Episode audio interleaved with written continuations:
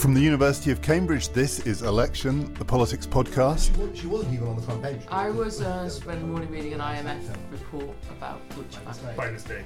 Cheery. She wasn't actually. We're coming to you a bit less than a week after our previous edition, which was the morning after the night before. I spent almost the entirety of the last week uh, looking at my laptop screen, reading news. As I noticed you were in the doing real with world. faculty board yesterday. Then we were looking at my computer screen trying to find out what was happening in the world. We were hoping this time things would have settled down a little so that we could take a slightly more reflective view. Uh, I had a throat lozenge for breakfast. Sorry, breaking news. Justice Secretary Michael Gove to stand for Conservative Party leadership. Interesting. Michael Gove, the BBC understands, is planning to run for the leadership of the Conservative Party and therefore to be Prime Minister. Fallout from the Yeah. viral Terrifying email. I'm quite pleased with that development. You're pleased? Yeah. Okay, are we good to go? right. Uh,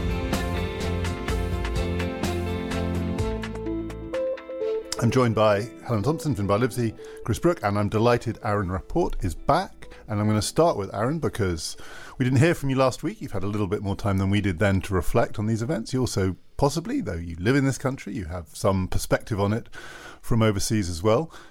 How do you feel about what the people of the United Kingdom decided to do last week? I was fairly surprised, I think, like most of the people who had been tracking the polls. Although I think after you've said for like the sixth time in a year, I was pretty surprised after what the polls have been saying. Maybe you should stop being so surprised when the polls uh, turn out to be wrong. But uh, I was also saying my American relatives have taken an interest in British politics that never bubbled to the surface um, before, and they actually know things like who Michael Gove is, surprisingly. Um, So this this breaking news will be dramatic in Minnesota. Well, in, in, in, in the Rapport household, it, it might be. You know, I was trying to think about it from a transatlantic perspective. And um, when Obama was in the country a few months ago urging Britain to stay within the European Union, he focused a bit on the US British security relationship alongside economics, which is what most people, most of the experts, political and otherwise, have, have been talking about. And I was reflecting on uh, the nature of the ramifications for the US British relationship and security in general. And that's actually one area where I don't have that much concern in terms of what's happened as a result of, of Brexit, simply for the institutional history between the US and Great Britain, as well as the fact that I think the biggest concern might be that if you have a protracted kind of shrinking of the economy, then you couldn't have as much spending on defense as uh, the conservatives had had pledged. On the other hand, from the U.S. perspective, it might be nice to have British units that had been kind of uh, earmarked for EU missions to be tagged for NATO missions instead. But on, on the whole, that's a fairly tangential issue to the uh, numerous concerns that have arisen. So, Yeah, if that's the worst that's going to happen, probably this is uh, well, the, the in- current state in of that issue area, panic is overblown. I think. I think the biggest concern, again, long term, which is the same thing that arose, and this is again speaking strictly on security issues, that arose when the Scottish referendum for independence came about, was what will happen to uh, Trident. Um, But even that, and we're going to come on to these things in a second. I mean, Trident, big question, big issue, important for geopolitics at the moment. It's all being subsumed in what's going on in the Labour Party. I don't think what Obama or anyone else thinks about it is the central issue now. oh, absolutely not. So we're going to come back at the end to the question about looking on it a week on, whether we think that the initial end of the world, people running around saying the sky's falling in, reaction was overblown or not. Some people think we've overreacted, some people think we've underreacted. When I say we, I don't just mean the people around this table, I mean all sorts of people who've been commenting on this. Let's go from Aaron's broader perspective down to the more parochial and then work our way back up again. So, the most parochial thing that's going on at the moment is inside the Parliamentary Labour Party. So, we're waiting to hear, I keep turning to my right to look at my computer screen. We're waiting to hear who may be going to challenge Jeremy Corbyn for the leadership of the Labour Party. We're also waiting to hear today there is a deadline for this one, which is for nominations for the leadership of the Conservative Party. It now looks like Michael Gove may be standing, which complicates things a lot, and we'll come on to that in a second. But let's start, Chris, I'm going to come to you first. Let's start with the Labour question. It's been a pretty extraordinary week in the Parliamentary Labour Party and then on the streets outside of Parliament as well. We were being told last night that some agreement had been reached that Angela Eagle was going to be the unity candidate to oppose Jeremy Corbyn in a vote that would then go to the members. But there's also been a certain amount of scepticism expressed about whether that's the best they can do. Is that the best they can do? in other circumstances, I think it it might be the best that they can do. It might be not a bad candidate at all. Although Eagle didn't have an especially good bid for the deputy leadership last year, She came fourth. she came fourth. When Mr. Corbyn was putting together his shadow cabinet, the outcry about excluding women from senior posts was very much focused on Angela Eagle, the case that she was a, heavyweight enough front rank politician that she should have been shadow chancellor, or she should have had one of the the most important posts in the shadow cabinet. She's a substantial politician in a way that so many of the members of the parliamentary party just are not. I think the great difficulty she'll run into is that she cast a vote to support the invasion of Iraq back in 2003.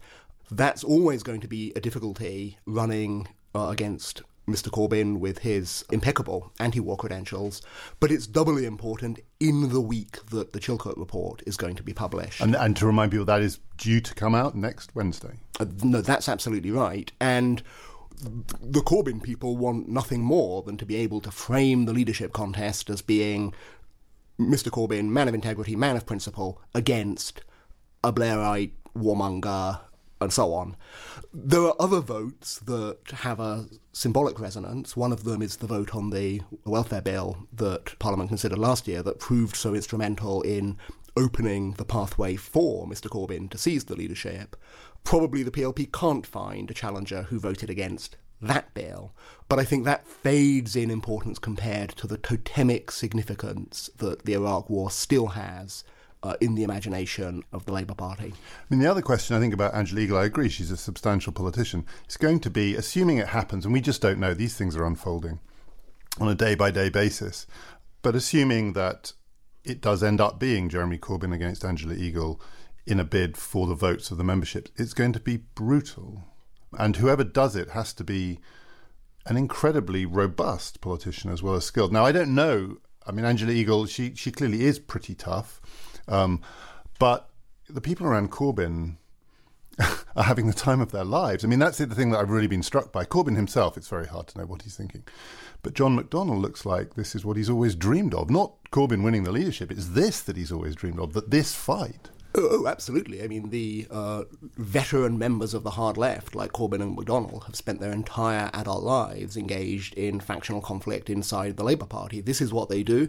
These are the skills that they've developed over a very long career. What's striking about McDonnell is he seems to have some other skills. He's been quite interesting at. Um, being the ringmaster in an attempt to develop uh, a new perspective, new developments in Labour economic policy, I think it's reasonably safe to say that Mr. Corbyn doesn't really have any other skills other than those he's honed through keeping up the uh, the hard left end of the Parliamentary Labour Party over his uh, long career in the in the House of Commons.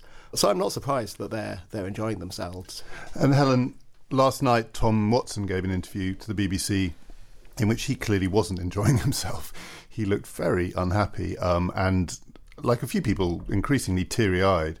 By the end, he was saying that his party, that he served all his life and that he loved and is a vital institution in British public life, and I think it is a vital institution in British public life, was in uh, existential peril.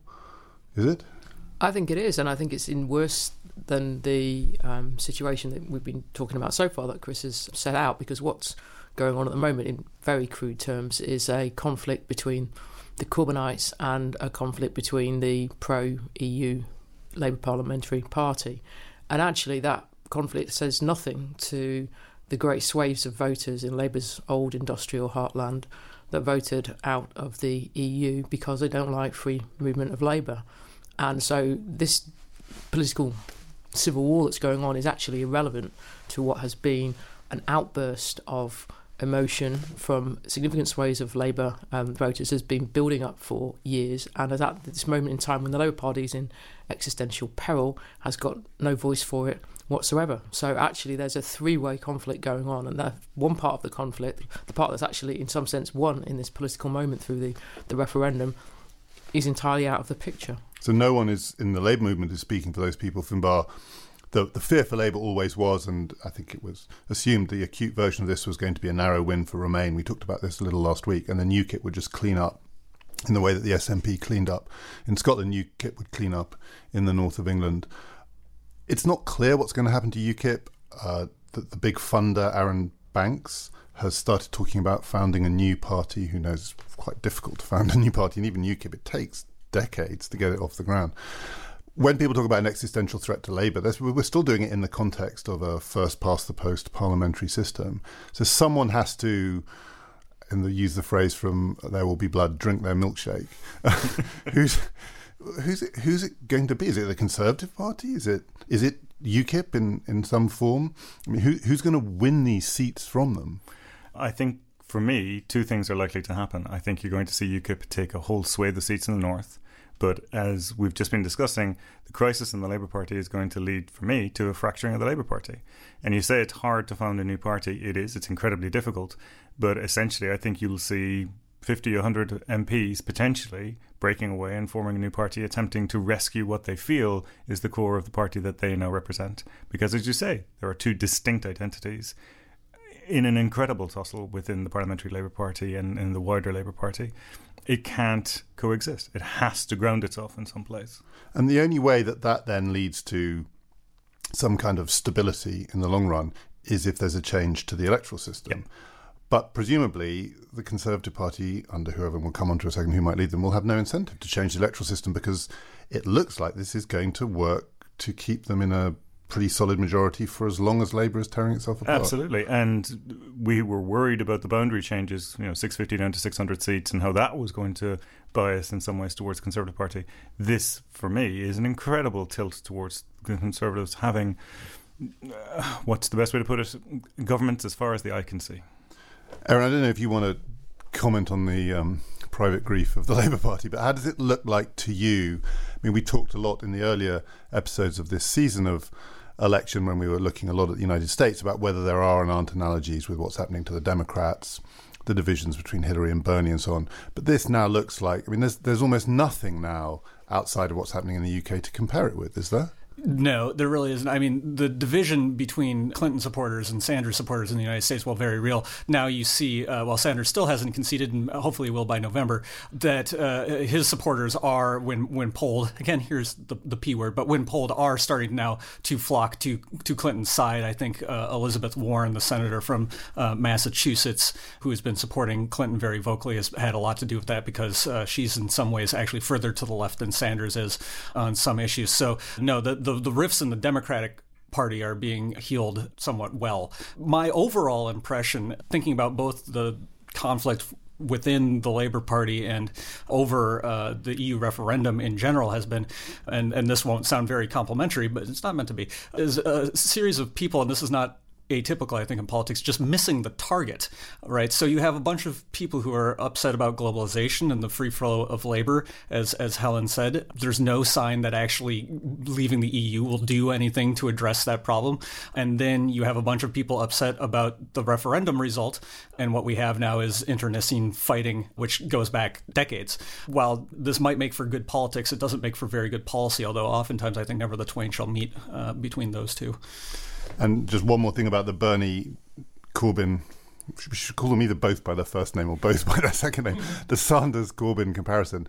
As Chris said, the, the, the key feature about Corbyn is that this is a 40 year struggle inside the Labour Party. And the key thing about Bernie Sanders is this is a 18 month struggle inside the Democratic Party. He's an outsider. There is no Sanders cell of hardened Leninists or whatever they are ready to do his bidding. And that makes all the difference in this context. You're listening to Election, the Cambridge Politics Podcast.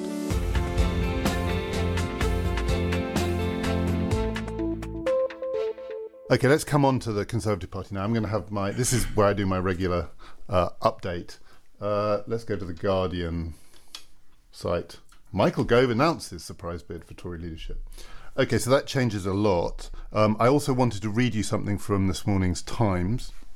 I don't suppose this is written by Theresa May, but someone's written it in her name. And she says If you're born in today's Britain, you will die on average nine years earlier than others. If you're black, you're treated more harshly by the criminal justice system than if you're white. If you're a white working class boy, you're less likely than anybody else in Britain to go to university. If you're at a state school, you're less likely to reach the top professions than if you're educated privately. If you're a woman, still you still earn less than a man. If you suffer from mental health problems, there's too often not enough help at hand. If you're young, you'll find it harder than ever before to own your own home. These are all burning injustices, and I'm determined to fight against them. And then she goes on um, to say, we need to think differently about the role of the state. Instead of thinking of it as always the problem, we should acknowledge that often it is only the state that can provide solutions to the problems we face. So, yes, the state needs to be small, but it needs to be strong. So, that can I ask if Theresa May is running for the Labour leadership or the Conservative? Yeah, so leadership? I was going to say the the earlier parts of that did remind me of that Neil Kinnock speech. I warn you not to be young. I warn you not to be old. I warn you not to be. Um, and then the, the line about the state, I think, is very interesting. I mean, this to me is a pretty interesting pitch.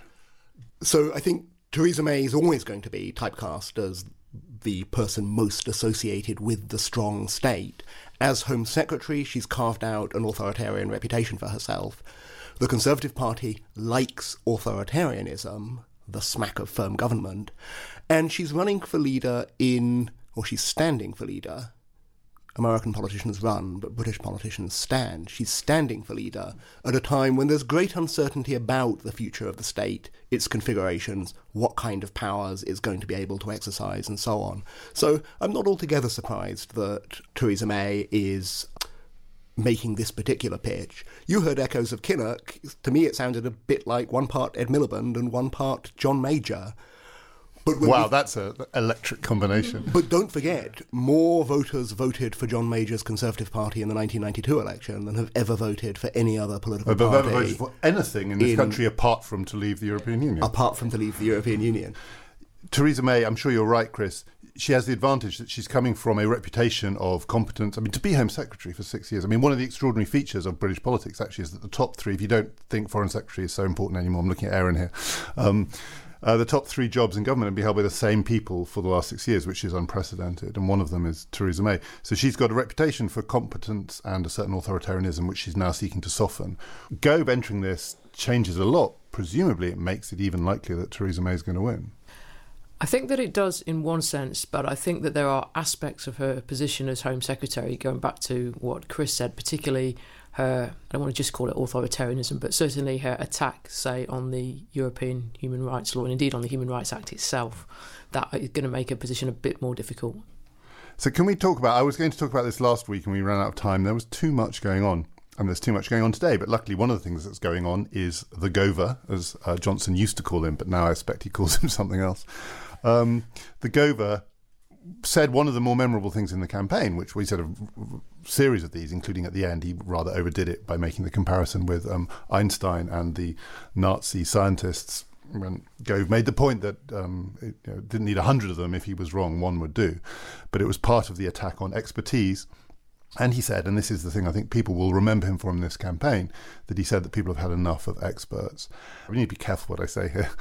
Um, one of the things I've always been struck by about being in a university is that um, lots of people in universities really value expertise. But I'm just speaking for myself here.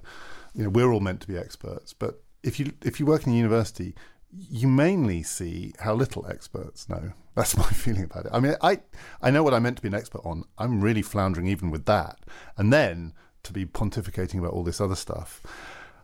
I had some sympathy with Michael Gove, and also I have some sympathy with the view that if it's the experts versus the 17 point whatever it is million, they know a lot of things that the experts don't know. Helen. I'm entirely with you on this one. I think that to me, the most worrying things about this campaign, and you can argue about whether various of Michael Gove's comments and other people's comments were very well worded, and I think you certainly should take the criticism for that. But one of the most worrying things to me is the cult of the claim to expertise that is floated around in our politics and has been bandied, bandied around. There isn't any problem at all in valuing knowledge over non knowledge. We should do that. But people can be experts about the past. Historians are experts about particular periods that they know about. But nobody, nobody can be experts about the future. It's just not epistemologically possible.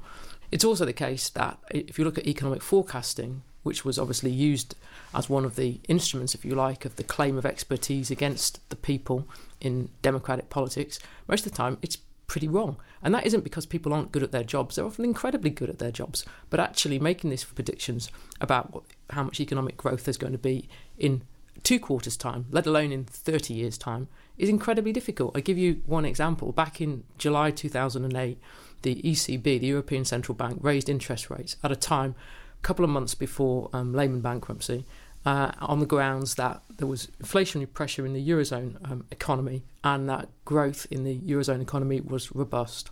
As it turned out, the Eurozone economy was already in recession.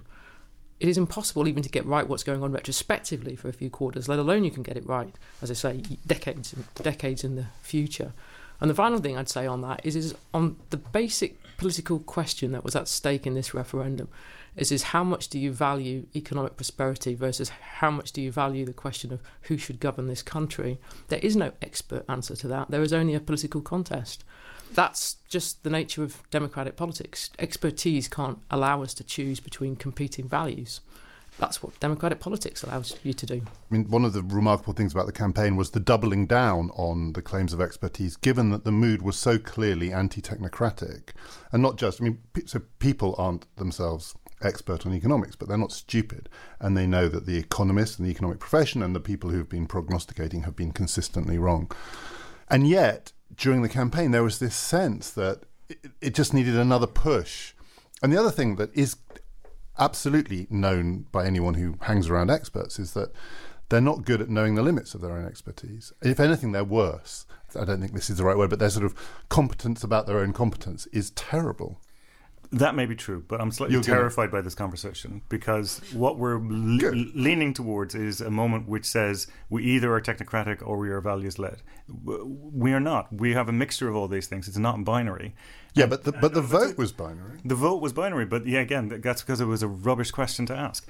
The blending of values and the blending of expertise is what we really should be talking about, and the ability, as Helen said, to kick in various uncomfortable places people who essentially are telling lies, not whether they're expert or not, whether or not they're telling flat out lies.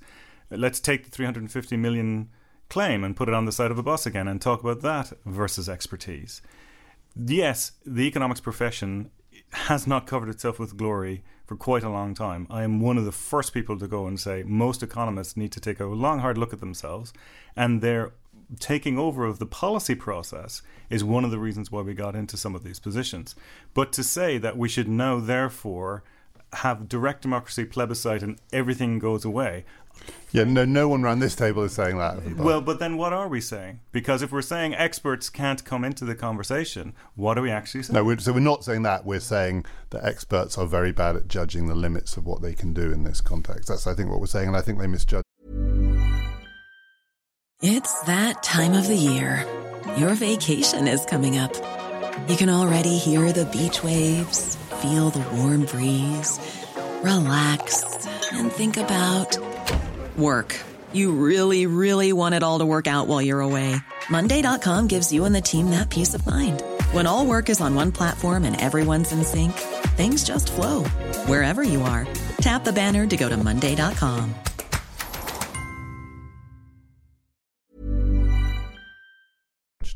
Yeah, I'd like to give two cheers for expertise rather than a full hearty three cheers for expertise. And I'll start with the, I guess, the anti cheer expert, which is Phil Tetlock, who's a psychologist in, in the United States and also studies politics, and his colleagues have done a lot of work showing that actually uh, experts aren't oftentimes that good at predicting the future, as Helen pointed out, which might be uh, epistemologically a bit of a bridge too far. And they're not especially great at calibrating their beliefs, which means, in you know, kind of more less jargony terms, they're not great at learning from mistakes.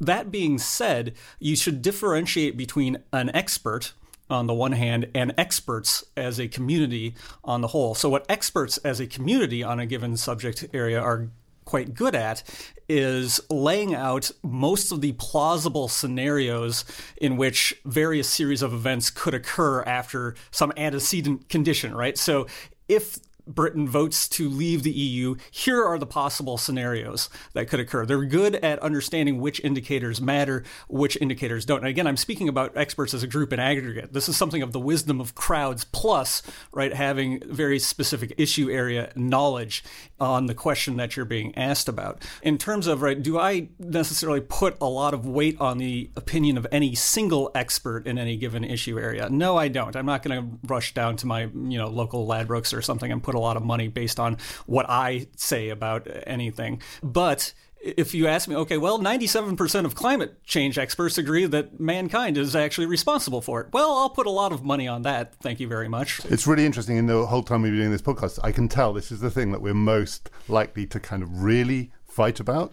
even though we've been talking about politics all this time, because I immediately want to say things back to Aaron. Climate change and this are totally disanalogous. Chris. One of the things that I think is worth remembering about the referendum is that the Britain Stronger in Europe campaign was non-partisan or bipartisan or something like that. It contained supporters from both the Conservative Party and the Labour Party. There are two competing visions of European Union. One of them is the centre-left vision of a social Europe. The other one is the centre-right vision of a single market. And when the sides have to come together in a joint campaign, both of those strands will be de emphasized, and their common ground is this acceptance of a, of a technocratic discourse. So it's not that the only case there is to be made for Britain in Europe is a technocratic one that leans far too hard on the claims of expertise. It's a function of the structure of the politics of the referendum campaign. And just as I think in the previous podcast we were talking about the political genius of the take control slogan, the way that that helped Dominic Cummings and the Leave campaign articulate a central message that really resonated with voters in a sense, I think we can see Michael Gove's comment about the British people, you know, not being so keen on experts these days as being analogous to that, a way of drawing attention to something about the Remain campaign that was true and was troublesome because you can't replace political judgment with technocratic expertise, and you shouldn't want to. But there's something about the referendum campaign that meant for the Remain campaign, it was pushed in that technocratic direction. And this does go back, I think, to what was in Theresa May's mission statement for her leadership. And if it is May versus Gove, this will presumably be part of it. Because when she talks about a strong state and the kinds of problems that she wants to solve social mobility, access to education, and so on, life chances, health, mental health her strong state is going to have to be staffed, presumably by maybe experts isn't the right word, but her strong state is going to have to be staffed by people who know what they're doing. Also, in her pitch, there is a talk because everyone talks this way now about reviving democracy, including presumably the possibilities of federal local democracy too. But this this tension in our politics is not going away between a strong state made up of people who know things that the public don't know and a revival of our democracy that gives the public greater outlets to express their frustrations, hopes, and fears about the future. I agree, and I think there's something else that we should bear in mind is is that one of the things that's happened since 2008 is pretty much that the entire burden of economic policy has been put on central banks because the fundamental response across the world but particularly obviously in the West, to the crash has been a monetary one. It has been quantitative easing and zero interest rates policy, indeed lower than zero interest rates policy in some places now. The whole shift towards central bank independence basically rested on a technocratic argument that central banks were capable of delivering price stability in a way in which democratic politicians were not. That was a fundamental case for shifting from politicians deciding interest rates to central banks deciding interest rates. That was kind of accommodated in democratic politics without a great deal of reaction against it. But I think that underlying all these sort of, not, I'm not trying to suggest for a moment that Brexit is a small issue, but underlying these issues that we've been talking about are some huge structural fault lines and one of them is this: is is that the principal instrument of economic policy in today's world was taken out of democratic politics in a period in which it was going to become more important than ever before. So that fault line isn't going away. In some sense, I think you might see actually more democratic rebellion once people increasingly understand what actually is going on and once the consequences of quantitative easing and zero interest rates policy work their way through not only the economic system but other countries' politics in the West as well. There's so much we could talk about so much we could fight about. Uh, um, I've got a couple of things I still want to talk about. So one, I want to ask Finbarr. I mean, you you, you don't have to talk about this at length, but um, certainly since last week's podcast, one or two people have mentioned to me when we talked about the constitutional implications, we didn't say anything about Ireland. Um, we didn't say anything about yep. what might happen not just in Northern Ireland, but also the implications for um, the Republic as well. Uh, and there is a view, there was a view expressed before the result, there's been a view expressed since, that in some ways this is most consequential for the island of Ireland. Um, and that that's where we might see the most friction in the short term. Is that is that right? I think it's absolutely right. And one of the incredible lapses in the debate coming up to the referendum was any conversation about Northern Ireland, given that it is the land border between the United Kingdom and then the rest of the European Union. There is a significant concern that long term uncertainty and potential for Brexit could revive some of the worst violence that happened in Northern Ireland through the Troubles. And one of the issues is that a lot of younger voters may not have any memory or sight of what happened and what it was like to go through checkpoints and what it was like to have a militarized environment in Belfast and Londonderry, Derry, and other parts of Northern Ireland. If you look at the returns from Northern Ireland, all of the border counties voted Remain three out of four parts of Belfast voted Remain, and then the rest of the country voted Leave. So it's very much a northeast versus southwest split in terms of the geography of Northern Ireland. Under the Good Friday or the Belfast Agreement, take your pick for how you want to refer to it, there is a provision for a border poll, and that question has been raised. That's down to the Secretary of State for Northern Ireland as to whether or not they feel that there is the context in which they believe the majority of people within Northern Ireland would want to become uh, united again with Ireland, that there is a reason to hold that poll. Um, I don't think you can call the EU referendum uh, a reason that you can say that there is now a majority of people having voted Remain now want to be part of the Republic or part of a united Ireland. I don't think that's the case. I think, however, it has made the discussion alive again, and so that one's not going to go away either. Um, in terms of the whole island of Ireland, it's a huge issue, and it comes at a time when Irish politics is also unstable because we had a election which didn't lead to a conclusive result. We've got a minority government which is trying to find its way through a lot of very difficult economic circumstance, and it's trying to look in a number of directions at the same time. It wants to say it is a good European citizen because of its history with Europe and because of what it allowed it to do over the last number of years. It has had this technocratic issue of trying to survive the different packages in economic policies that have been put either imposed upon it or that it's put upon itself. But at the same time, it doesn't want to ignore the fact that it has massively deep social ties with the UK. It has the common travel arrangements. It has quite a significant Irish population, including myself, living in the United Kingdom. So I kind of have to be careful how I say this. So right now, there is a lot of flux around Ireland. Could it benefit if the UK decides to break up and leave the European Union? Uh, Dublin is a very, very nice place for a lot of companies to want to headquarter themselves, especially financial institutions, to then make passporting into the rest of the European Union easier.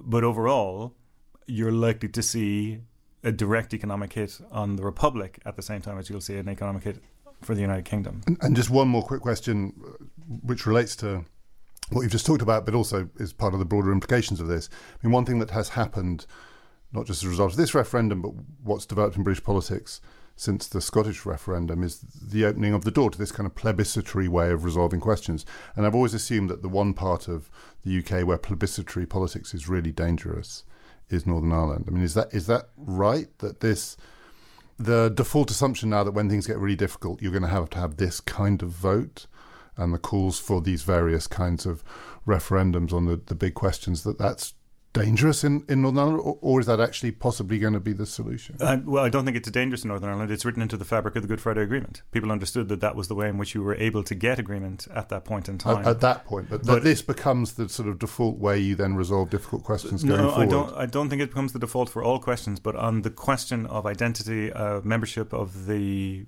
uh, island of Ireland, or membership of the United Kingdom, I think it was understood at that point in time that that was how it would have to be carried forward along with provisions for anybody living in Northern Ireland to claim either British or Irish citizenship. Um, and so, if you want one of the stranger moments in the whole of this campaign from a Northern Irish perspective, is that the son of Ian Paisley, Ian Paisley Jr., uh, staunch unionist, head of the DUP, had advised everybody in Northern Ireland to apply for an Irish passport, to give themselves options that I would never have in my lifetime imagined seeing. Okay, a couple more things. I said a couple more last time, so I've added one. Helen, very briefly, just looking at my screen, the stock market is more or less exactly where it was before the vote. Um, so we've had the down, we've had the up. The FTSE 100 is, the FTSE 250 is not. Yes, okay. And the pound is still obviously much, much lower. But nonetheless, some of the projections of doom and gloom haven't materialised. We're only a week on, these things all come out in the wash. But what's your sense of what's going on in the city at the moment? I mean, where, where are people putting their money on that kind of risk on, risk off, very, very short termist view that the, the traders take at the moment?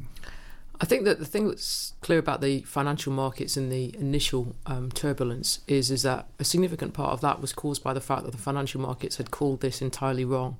That they'd not just called it wrong in the week or so leading up to um, Brexit, but they called it spectacularly wrong on the night itself after having paid out vast sums of money for polling that told them rubbish and then bet upon it. So all that had to unravel before we get any real idea about what the overall financial market reaction to Brexit has been. It seems to me that the point of pressure that has come out most acutely in the financial market aftermath is actually Italian banks. Italian banks are in significant trouble. The Italian government's looking now to have to provide a bailout of some kind, or at least some support to banks that's going to run into difficulties with EU law. Is is the German government doesn't seem that keen on helping the Italian banks out at the moment. Yet at the same time, the German government has got a huge problem on its hands with Deutsche Bank. The IMF have just issued a report saying that Deutsche Bank is the biggest single risk to systemic stability in the global system. So there's a lot bigger things out there in one sense than Brexit. Having said that, Brexit is clearly the trigger for the Italian banks issue and the, some of the Deutsche Bank issues coming to a head. I mean, the Deutsche Bank issue has been actually mounting all um, year. I think, in terms of the British position in this, as Finbarr says there is a difference between what's happened to the FTSE 250 um, compared to the FTSE 100. At the same time, though, I think you can say that actually this is now a known unknown, to use Donald Rumsfeld's distinctions. There is a lot of problems for any British financial corporation, whether it's bank or anything else, that's starting to think, okay, maybe we should move some people to France, say, to give an example, because there is now huge unknown unknowns about what's going on in France because of the contagion effect, the fact that they've got a presidential election next year. And so I think that what we're going to see is ongoing contagion from this, but it is actually going to focus increasingly on the places where what happens next is unknown. The British unknown is relatively limited in this sense, in that over the next few months, Britain has to work out a trading relationship with the EU, and there is a limited range of options available. What can happen in the Eurozone? There's far both more possibilities and darker possibilities in the future. Okay, finally, darker possibilities. That uh, gives us a chance, and you, you, that was sobering, and that you, I can tell you, the faces of the people around the table looked a little chilled by that. I got an email uh, during the week from someone saying that our podcast last weekend, Aaron, you're exempt from this because you you were chuckling somewhere else. Our podcast last week was too flippant given the seriousness of the situation and that the assumption of the person who emailed me was that we were in shock. Maybe we were in shock, but I didn't think we were too flippant. I thought, um, I mean, I think, first of all, I think there has to be some levity for any of these things. And also, I'm not, I don't know how bad this is. Bad things have happened, and certainly the sort of upsurge in racism and so on is is distressing. But I still have a sense that relative to bad case political scenarios, we, we don't know that we're there yet all of you, any of you, and again, Finbarr looks sceptical. Do you have a sense a week on that um, these are really dark times? Yeah, first off, that's just what Finbarr looks like. So he doesn't really look skeptical. No, because we've been looking at him around this table for a long time, and he's crosser definitely than he, nor- than he normally is. Look, you can hear that was a cross laugh. I'm actually of the opinion, and, and I share this somewhat with our colleague in the department, Chris Bickerton, who uh, published something in Foreign Policy recently saying that basically Brexit will be an, a conscious uncoupling rather than a nasty divorce. I see Finbarr shaking his head, so he can come back on this.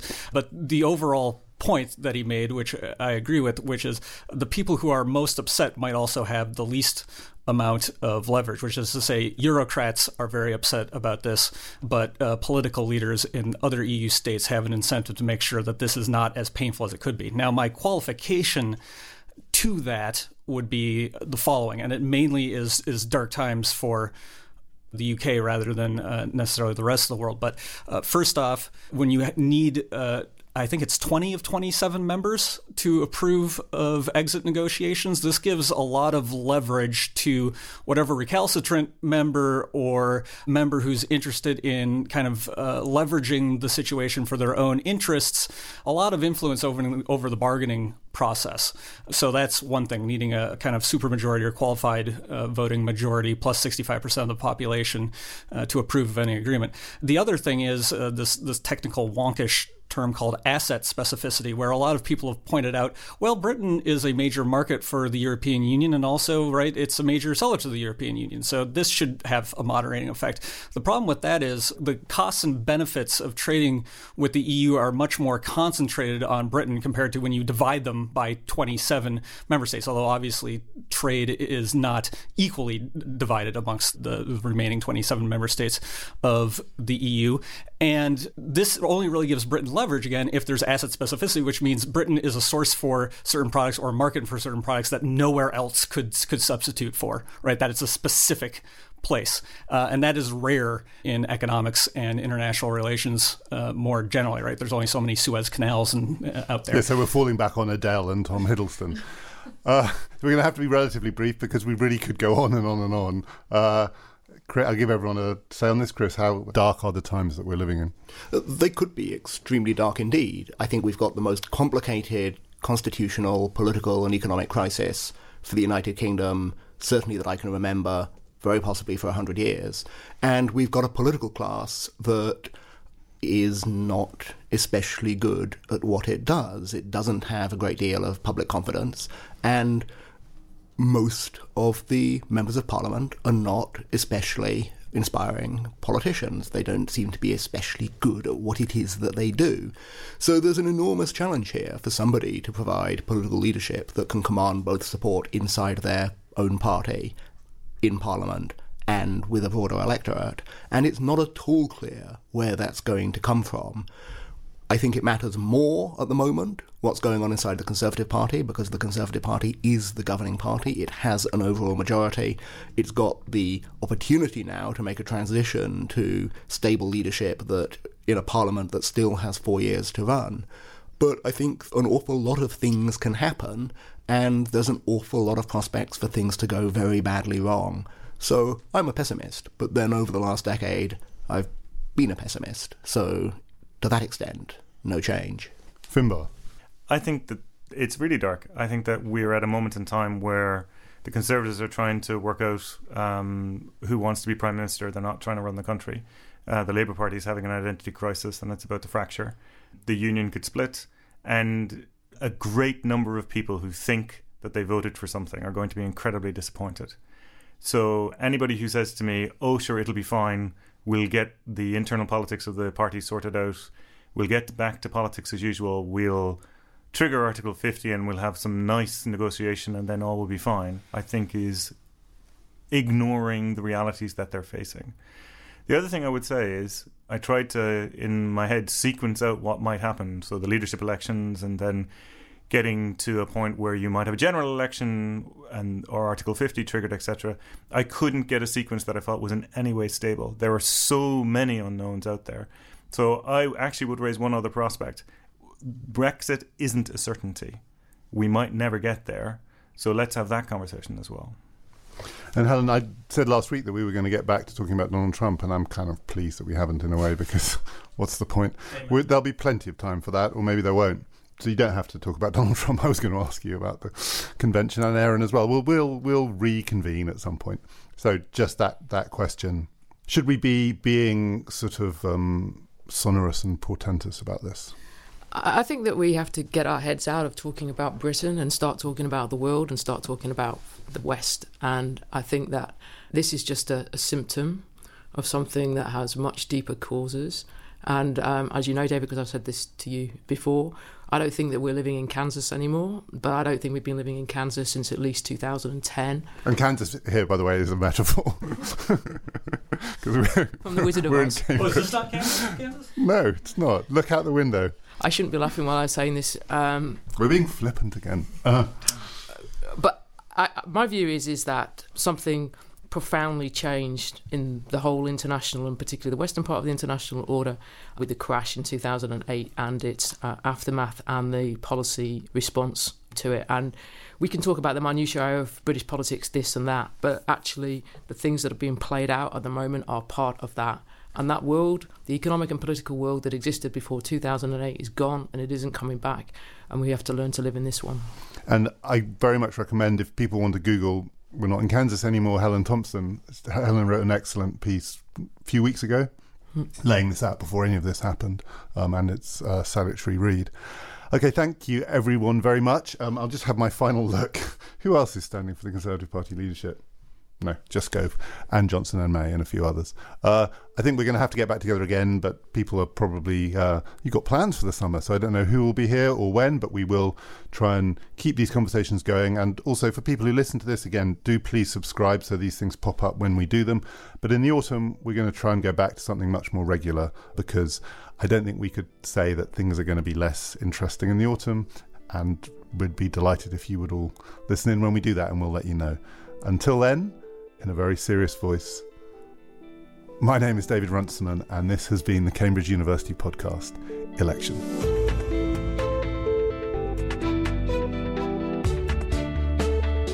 From Cambridge, Kansas. You're going to get you're going to get even more abusive emails for this flippancy about flippancy. I don't think anyone can say we were particularly flippant towards the end. Jeez. Yeah, meta flippancy is fine. We're all because dead. implied- We're all dead. We're buggered. That was good. I was good. I was also quite contentious. I like that. Yeah.